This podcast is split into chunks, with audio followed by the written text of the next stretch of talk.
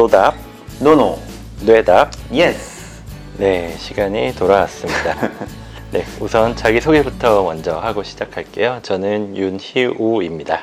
네, 안녕하세요 손정현입니다 네, 오랜만에 저희 둘이서 같이 하고 있는 것 같은데요. 네 그간에 좀, 뭐, 저는 잘 알긴 하지만, 잘 지내고 계신가요? 저요 네 잘 지내고 있죠 뭐, 어 그때 뇌부 책방 이후로 처음이죠 오, 그때가 마지막인가? 아, 진짜 오래됐구나. 네 잘 지내죠 별일 없죠 네, 별일은 없이 지내고 있어요. 사실 네. 별일 없이 지내고 있긴 한데, 아, 그래가지고 그 유튜브에서 자꾸 음. 친구들과 음. 편집자님이 근황 인사를 촬영을 하라고 그래서 그렇게 찾는 사람이 많다면서요 그 게시판에서 아 모르겠어요 저는 세봤죠 댓글을 안 읽는 사람이라서 그럴 리 없는데 시간 단위로 볼 것 같은데 아닌가?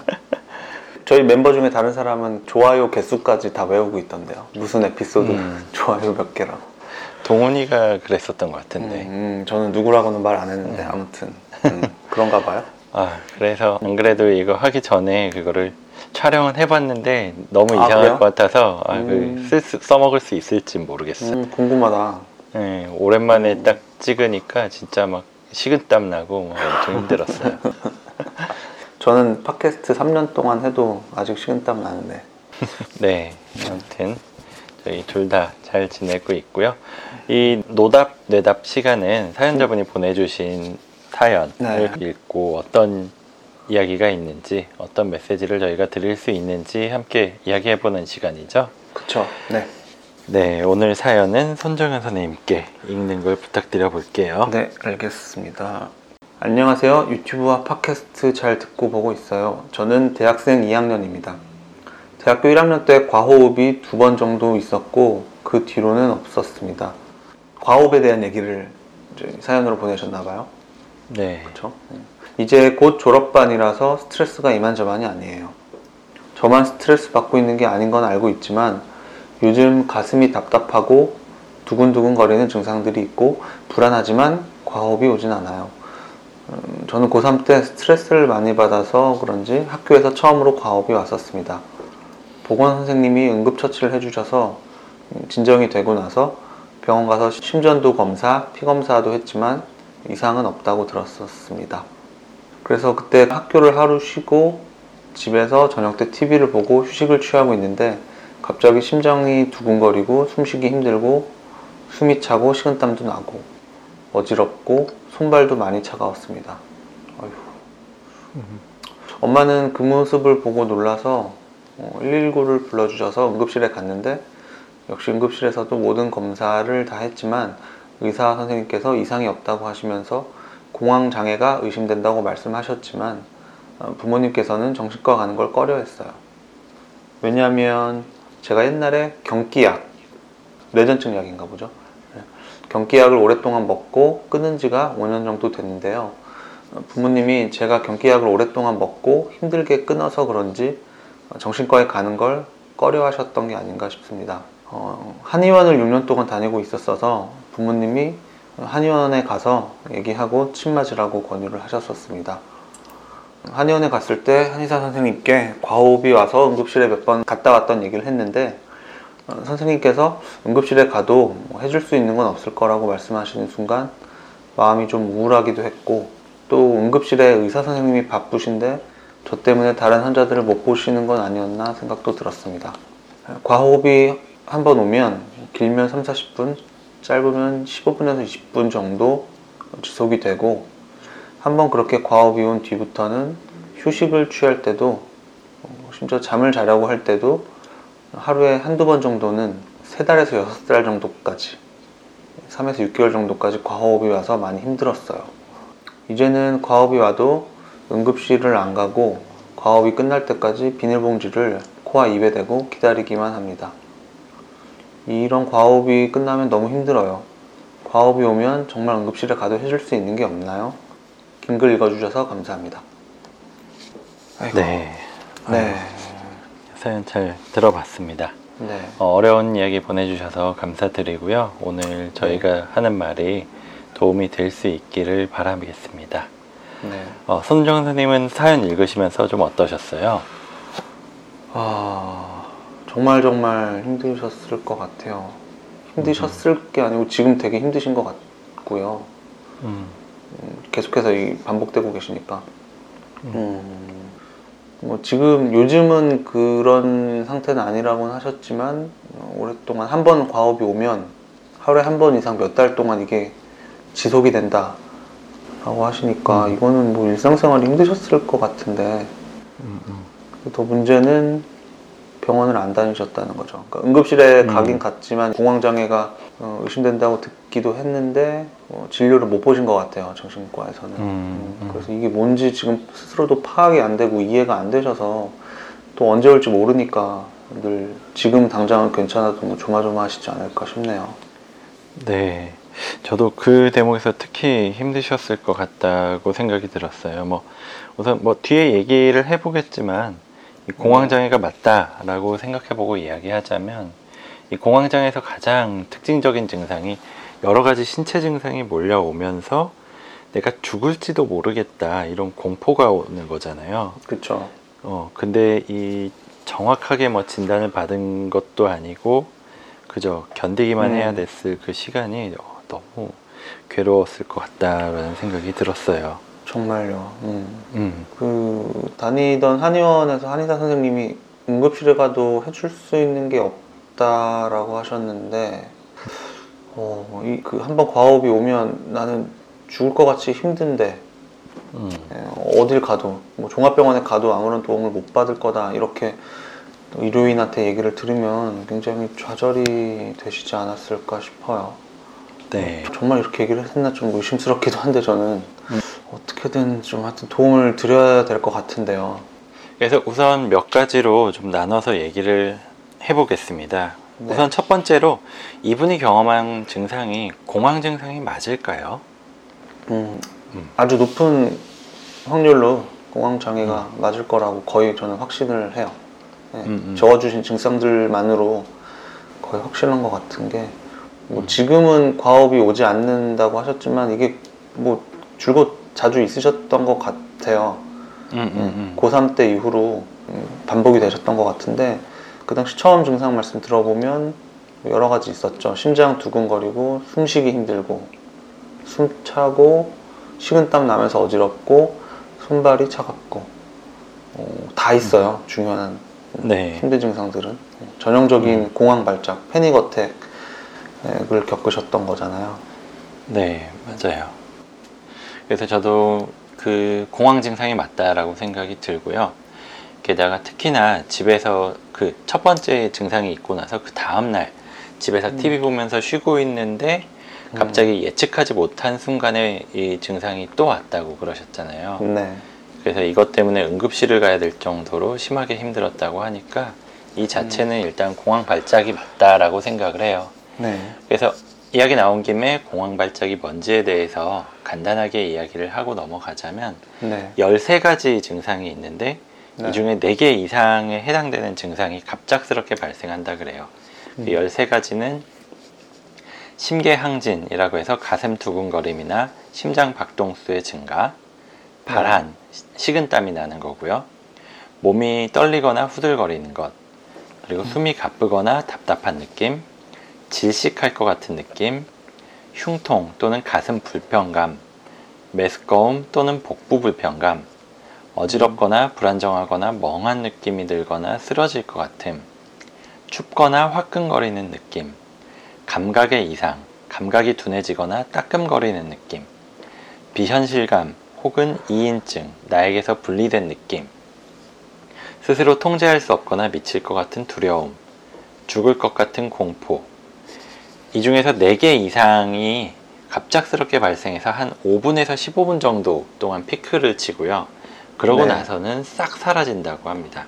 음. 뭐 마치 여진처럼 지진이 일어난 다음에 여진처럼 남은 불안 증상이 한 1시간 이상 지속되는 경우도 있지만 어쨌든 그 최대의 피크는 그렇게 길지 않게 지속된다고 하죠. 네. 그 지금 윤희유 쌤이 말씀하셨던 건 어, 패닉 어택이죠. 네. 이거는 뭐 그 이벤트 자체를 얘기를 하는 거고 뭐 저희가 간질 발작 얘기하는 것처럼 그리고 이런 공황 발작이 반복적으로 예상하지 못하는 상황에서 있는데 최소 1회 공황 발작 이후에 한 달 이상 음, 지속되는 그 후유증이 있죠. 음, 그 후유증이 뭐냐면 어, 이제 공황 발작이 또 오지 않을까 당연히 이제 겁나고 공포스러운 마음이 있을 거예요. 얘기 불안이라고 부르죠. 네. 그리고 이런 두려움 때문에 어, 그런 발작을 겪었던 상황, 뭐 음. 장소나 그런 상황을 피하려는 회피 행동, 음, 이렇게 얘기 불안과 회피 행동이 있을 때 그것이 한 달 이상 지속될 때 저희가 공황 장애를 어, 진단하게 되죠. 네. 사연자분은 뭐 거의 확실해요. 거의 한 번 있으면 거의 매일 하루에 한두 번씩 한 여섯 달까지도 지속이 됐다고 했- 했으니까. 그리고 이렇게 되면 당연히 뭐 얘기 불안과 회피 행동이 있으셨을 거고요. 사실 여기서 뭐 언급은 안 됐지만 공황 발작의 빈도가 너무 잦았기 때문에 뭐 거의 확실히 있을 거라고 볼 수 있겠죠. 네. 다만 저희가 만약에 이제 진료실에서 뵙게 되면 꼭 여쭤보게 되는 건 이런 증상의 별개로 경기약 오래 드셨다고 했잖아요. 뇌전증. 뇌전증 네. 이전에 있으셨던 거니까 뭐 지금은 다양스럽게 조절이 돼서 약을 끊었지만 아무튼 어떤 이런 기질적인 질환 이 어떻게 연관이 돼 있는지 이런 가능성 음, 그리고 또 한의원을 계속 다닌다고 하셨는데 좀 드시고 계신 어떤 한의학 약물이나 건강보조식품이 있는지 혹시는 그게 증상에 기여하는 가능성이 있지 않은지 이렇게 공황 증상에 신체 질환이나 약물 복용에 영향이 있지는 않는지 이 부분은 체크를 해봐야 될 것 같네요. 음, 네. 좋은 지적입니다. 실제로 이 공황 발작으로 응급실 방문하시는 분들 중에 네. 어, 과다 음주 내지는 숙취 증상 네. 또는 카페인 음료를 많이 마시고 나서 증상이 발생한 경우가 음. 많았거든요. 그 네. 제가 레지던트 때 경험을 생각해봐도 그 응급실에서 공황 발작 으로 이제 음. 병원에 오셔가지고 정신과 의뢰된 분들 보면은 음. 잘 물어보면 이 중에서 한 가지가 거의 많은 부분에서 있었던 것 같아요. 전날 술을 많이 마셨다. 그쵸. 아니면은 뭐 한 일주일 동안 술을 엄청 많이 마셨었는데 음. 끊은 지 한 이틀 됐다. 뭐 이런 음. 식으로 아니면은 공부하느라 뭐 카페인 음료, 뭐 커피든 아니면 에너지 드링크 네. 이런 거 많이 음. 마셨다. 이런 얘기를 꽤 많이 들었었던 것 같아요. 네. 뭐, 뭐 밤샘 업무하거나 시험 어. 기간에 뭐 밤새서 이제 과로하고. 그 시간에 카페인 많이 마시다가 시험 끝나서 술 많이 음. 먹고 뭐 다음 날 네. 패닉 엄청 많죠. 네. 맞아. 그래서 이 사연자분은 그런 상황은 아닐 것 같긴 하지만 어쨌든 확인을 해봐야 될 것 같고요. 네. 그리고 또 사연자분이 궁금해하신 것 중에 안 그래도 응급실 얘기가 나와서 하는 말인데 그 공황 증상으로 응급실을 가면 도움을 줄 수 있는 게 정말 없나요? 어, 이거는 아니라는 걸 대부분 아실 것 같아요, 사실. 이 사연자분 또 그 사연자분한테 그 말씀을 해주셨던 그 선생님께서 왜 그러신지 모르겠지만 사실 근데 공황 발작이 한 30분 이내로 끝나기 때문에 더 짧은 경우도 많고. 어, 그래서 증상이 일단 시작을 하고 나서 어, 빨리 아무리 빨리 응급실에 도착하고 또 접수를 해서 들어가도 이미 패닉이 끝나 있는 경우가 대부분이기는 한데 어, 또는 뭐 증상이 조금 남아 있더라도 신체 문제 있는지 빨리 체크하는 데 필요한 그 EKG 심전도 검사에서는 그렇죠. 맥이 빠른 거 말고는 특별한 이상은 없을 거고 음, 음. 저 요지는 뭐 다른 기질적인 원인들 이제까지 파악을 하고 나면은 이미 증상 시작되고 나서 뭐, 뭐 30분이 아니고 뭐 1시간, 2시간은 지난 시점이 되죠. 그렇죠. 음. 음. 아, 그래서 이 검사 끝나고 나면 그냥 이미 자연스럽게 좋아졌다라고 볼 수도 있지만 아무튼 뭐 그 한의사 선생님 말씀은 뭐 이런 부분을 얘기한 걸 수도 있긴 하겠네요. 뭐 응급실 가서 음. 검사하다 보면 깔아앉는 거니까 굳이 가는 게 의미가 음. 없다. 뭐 이런 말씀이실 수도 있지만 검사들을 하면서 이게 죽을 병은 아니구나. 뭐 부정맥이나 폐 질환은 아니구나. 내가 숨을 음. 못 쉬는 상태 아니구나. 뭐 확인만 해도 좀 안심이 되시긴 하죠. 그렇게 이야기하시는 분들이 꽤 음. 있긴 있는 것 같아요. 그러니까 음. panic attack 자체를 어떻게 가라앉히지는 않는다. 응급실에 음. 가서 뭐 음. 보통 뭐 대학병원 응급실이나 아니면 종합병원 응급실에는 정말로 뭐 총각을 다투는 그런 환자분들이 음. 아무래도 우선이 되고 음. 당장 이 panic attack으로 왔지만 아 음. 이거 죽을 거 아니다 큰 문제가 일어나진 않는다 신체적으로 그러면은 아무래도 좀더 처치나 이런 게 늦어지는 경향이. 뭐 중요하지 않게 생각을 하시는 응급의학과 의사분들도 있고요. 그렇죠.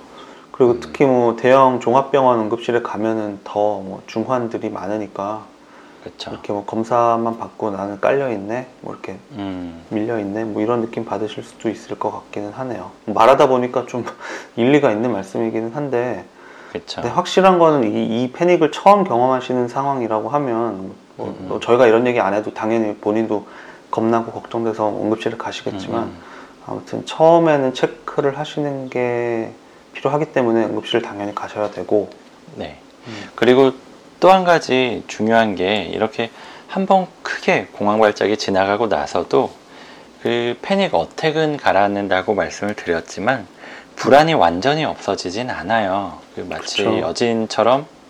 아, 또, 또 이러면 어떡하지? 또 이런 증상이 오면 어떡할까 하는 얘기 불안이 생기기 마련인데 네. 이것도 굉장히 불편하거든요. 무섭고. 음, 그래서 응급실에서 뭐 패닉 어택은 가라앉았지만 아니면 가라앉기 전이라면 뭐 신경 안정제를 주사로 투여할 수도 있고요. 음. 아니면은 경구 투여, 먹는 그런 약을 처방하기도 하는데 음, 그래서 공황 증상하고 불안 증상을 가라앉힐 수가 있습니다. 네. 그렇게 하고 난 다음엔 보통 하루 이틀치 정도의 신경 안정제를 처방해서 네. 이제 집에 가셔도 된다라고 이야기를 하고 음, 그 하루 이틀치 약이 떨어지기 전에 정신과 외래를 뭐 다음날 내일 아침에 오세요, 뭐 모레 아침에 오세요 이렇게 해서 외래 방문을 하도록 안내를 했었습니다. 음, 그렇죠. 근데 저희가 앞에서 드린 말씀을 듣고 뭐야 결국 응급실 가도 뭐 별거 없잖아, 뭐 기다리기만 하고 돈 들잖아. 생각하실 수도 있는데 지금 희우 말 듣고 제 경험을 떠올려 보면 그런 분들이 분명히 계세요. 그 이미 공황장애 진단을 받았고 음, 약을 심지어 드시고 계신데도 조절이 잘 안 돼서 공황이 심하게 오면 음, 이제 드물지 않게 꽤 자주 응급실에 오셔서 이미 기록이 있- 있기 때문에 지금 음. 공황이 왔는데 먹는 약으로 조절이 안 된다라고 얘기를 하면 음. 어, 이미 의사들이 파악을 하고 있는 부분이기 때문에 뭐 검사 없이 바로 안정제 주사를 드리기도 하거든요. 그렇죠. 음. 음. 이런 분들이 뭐 적지 않았던 것 같아요. 응급실 근무를 할 때. 생각을 해보니까 음, 음. 뭐 저희가 뭐 정식과 이제 당직을 서는데 이미 응급의학과에서 파악을 해서 주사를 드리고 어느 정도 그쵸. 깔아앉은 상태에서 이제 저희한테 음. 연락을 하시는 경우도 있었던 것 같고 맞아요. 이제 대학병원에 그 정신과 외래를 다니고 계시던 분이 응급실에 왔다 하면 네. 어쨌든 정신과에 의뢰는 하도록 돼 있으니까. 네. 음, 음. 일단 주사 바로 맞고 좀, 좀 편안해진 후에 계획을 상의해서 뭐 귀가하시고 이런 분들이 있었네요. 네 맞아요. 그래서 사연자분도 아마 응급실에서 공황장애일 거다라는 말을 처음 들으셨을 때 당연히 정신과 외래를 거기서 응급의학과에서 예약을 해주시거나 하여튼 많이 뭐 의원을 가보시길 권유 받으셨을 거예요.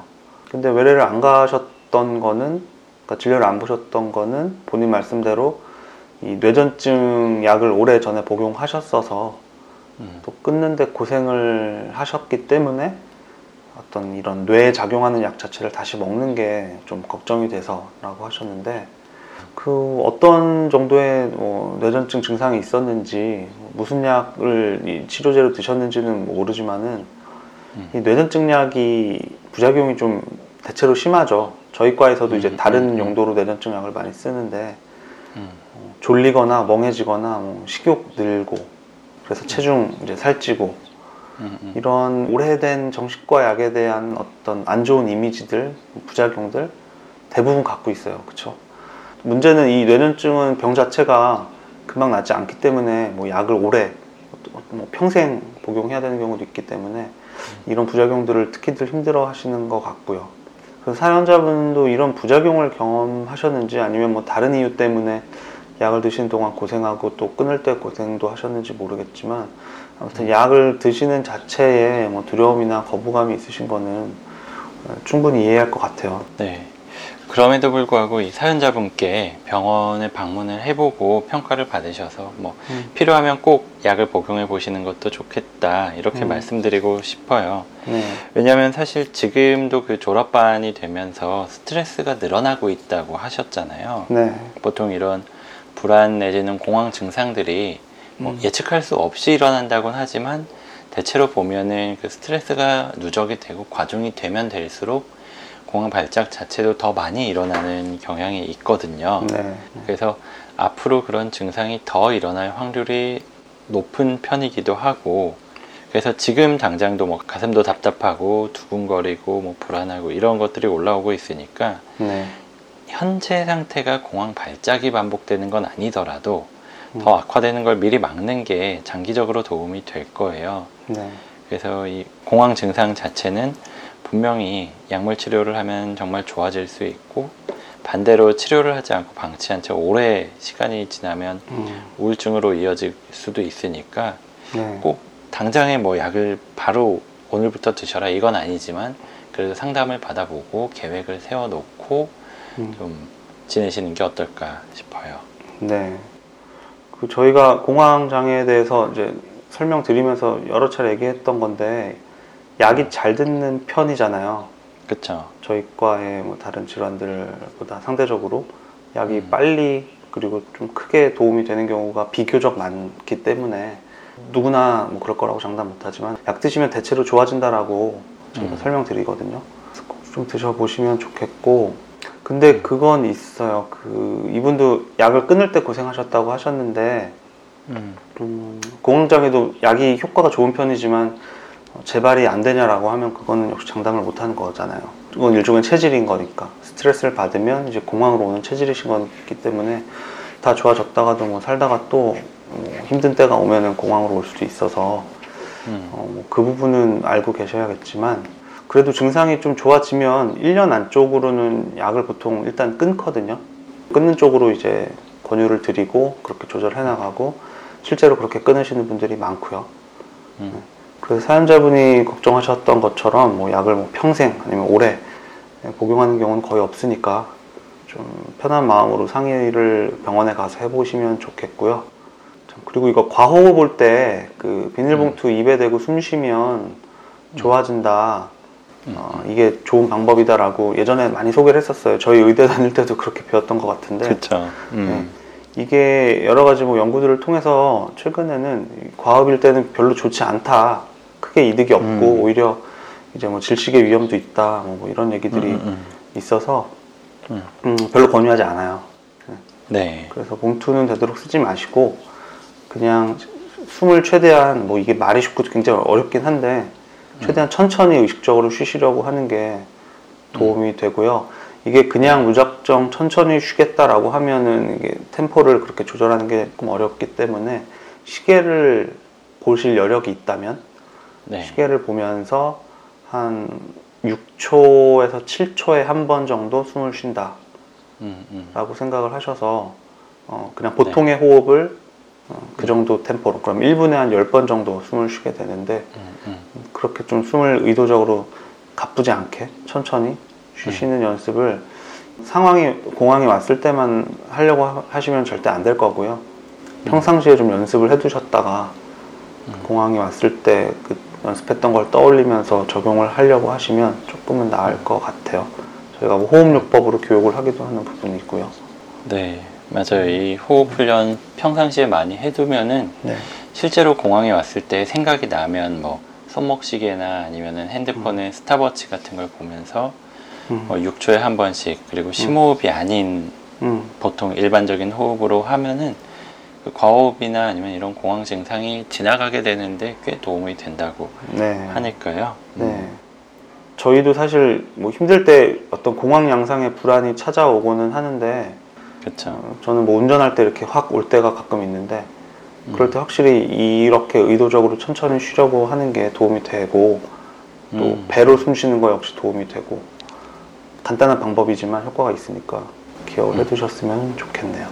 네. 그러면 오늘 저희가 준비한 노답, no no. 뇌답 yes. 시간은 여기까지고요. 오늘 저희가 네. 말씀드린 게 이 사연자분께 좀 도움이 되었으면 좋겠습니다. 네. 그러면 여기까지 하도록 하고요. 다음 네. 시간에 더 재미있고 유익한 컨텐츠를 들고 찾아뵙도록 하겠습니다. 감사합니다. 감사합니다.